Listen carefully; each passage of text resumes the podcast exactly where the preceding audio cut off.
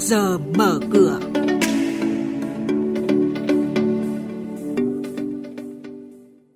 Thưa quý vị và các bạn, không tổ chức phiên đấu giá bán cổ phần của công ty cổ phần xuất nhập khẩu Haneco do Ủy ban nhân dân thành phố Hà Nội sở hữu.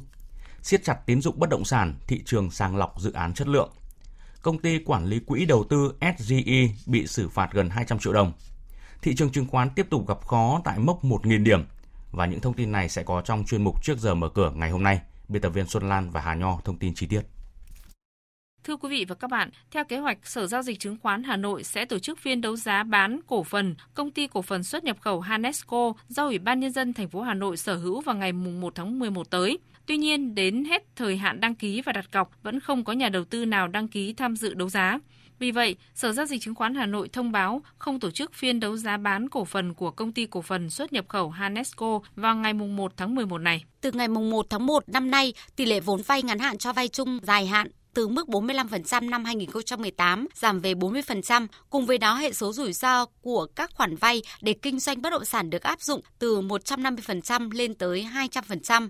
Theo Ngân hàng Nhà nước, lộ trình giảm dần nguồn tín dụng bất động sản yêu cầu các doanh nghiệp phải chủ động tìm kiếm các nguồn vốn bổ sung từ nhà đầu tư, khách hàng, huy động vốn trên thị trường chứng khoán, trái phiếu, song song với đó là nâng cao năng lực tài chính. Mục tiêu là vừa giúp thị trường sàng lọc đi những dự án kém chất lượng, vừa đảm bảo được nguồn khách hàng mua ở thật, giúp thị trường hoạt động ổn định và bền vững trong dài hạn. Thanh tra Ủy ban Chứng khoán Nhà nước vừa ban hành quyết định số 339 về việc xử phạt vi phạm hành chính gần 200 triệu đồng đối với công ty cổ phần quản lý quỹ đầu tư, mã chứng khoán là SGI. Theo đó, quỹ đầu tư SGI bị phạt 70 triệu đồng do báo cáo có nội dung không chính xác, không đảm bảo cơ cấu nhân sự tại bộ phận kiểm soát nội bộ. Ngoài ra, SGI còn bị phạt thêm 50 triệu đồng do không tuân thủ quy định của luật chứng khoán, luật doanh nghiệp về quản trị, điều hành công ty. Quý vị và các bạn đang nghe chuyên mục Trước giờ mở cửa, phát sóng trên kênh Thời sự VV1 từ thứ 2 đến thứ 6 hàng tuần. Thông tin kinh tế vĩ mô, diễn biến thị trường chứng khoán, hoạt động doanh nghiệp chứng khoán. Trao đổi nhận định của các chuyên gia với góc nhìn chuyên sâu, cơ hội đầu tư trên thị trường chứng khoán được cập nhật nhanh trong Trước giờ mở cửa.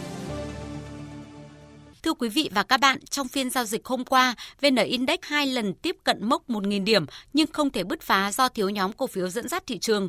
Dòng tiền chốt lời gia tăng khiến chỉ số mất điểm về cuối phiên nhưng nhìn chung áp lực bán không quá mạnh.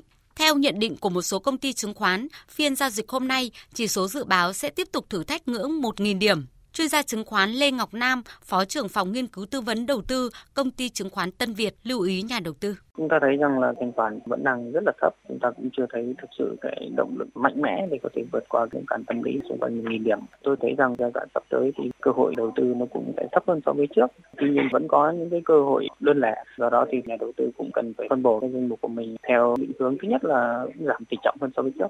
Thứ hai nữa cũng là tập trung vào nhóm cổ phiếu có mức vốn hóa độ khoảng từ khá cho đến trung bình. Nhận định về dòng cổ phiếu nổi bật của một số công ty chứng khoán trước giờ giao dịch hôm nay, nhóm ngành thủy sản tăng giá tốt vì theo kết quả kinh doanh quý 3, nhóm cổ phiếu này có sự phân hóa. Tuy nhiên, nhìn chung tốc độ tăng trưởng cao như năm ngoái đã không còn được duy trì ở hầu hết các cổ phiếu, do thiếu vắng yếu tố hỗ trợ trong bối cảnh diễn biến giá ngắn hạn không thực sự khả quan. Vì vậy, nhà đầu tư cần lưu ý về xu hướng tăng giá của nhóm này trong ngắn hạn. Nhóm thép tăng giá tốt ở nhóm đầu ngành việc đánh thuế chống bán phá giá đối với thép không dỉ cán nguội Trung Quốc, Hàn Quốc được kéo dài 5 năm đang trở thành yếu tố hỗ trợ giá cổ phiếu nhóm này. Tuy nhiên, triển vọng kinh doanh của nhóm thép trong thời gian tới dự báo gặp nhiều khó khăn do nhu cầu tiêu thụ giảm cũng như giá nguyên liệu đầu vào cao làm giảm biên lợi nhuận Do đó, chuyên gia chứng khoán cho rằng yếu tố này khó có thể thúc đẩy cổ phiếu nhóm thép hình thành một xu hướng tăng giá. Nhóm dệt may giảm giá do diễn biến ngắn hạn kém khả quan, đồng thời nhóm này đang thiếu đi yếu tố hỗ trợ. Vì vậy, khuyến nghị của nhà đầu tư về khả năng tăng giá trở lại trong ngắn hạn của nhóm cổ phiếu này là không cao.